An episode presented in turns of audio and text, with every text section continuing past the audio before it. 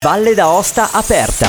Due donne forti, molto note, divisive, che hanno l'opportunità storica di vincere le elezioni. Queste sono Spelgatti e Rini. Ora però parliamo di Daria Pulse ed Erika Ghisciarda, rispettivamente ex consigliera regionale ed attuale consigliera regionale. Sono le due candidate che rappresentano Movimento 5 Stelle, Area Democratica, ADU e Sinistra Italiana. In pratica si tratta del centro-sinistra senza il PD, un po' come se la Ferrari si presentasse al mondiale con Binotto, con gli strateghi del muretto, ma senza Leclerc. La coalizione è destinata in ogni caso a durare, almeno almeno fino alla prossima scissione a sinistra, circa a novembre. A chi accusa la lista di favorire il centrodestra, sparpagliando i voti del centro-sinistra, hanno replicato duramente Gne gne gne, specchio riflesso. La lista, che si chiama Valle d'Aosta aperta, serve a ricordare ai valdostani che se qualcosa andasse storto, dopo il 26 settembre potranno comunque scappare.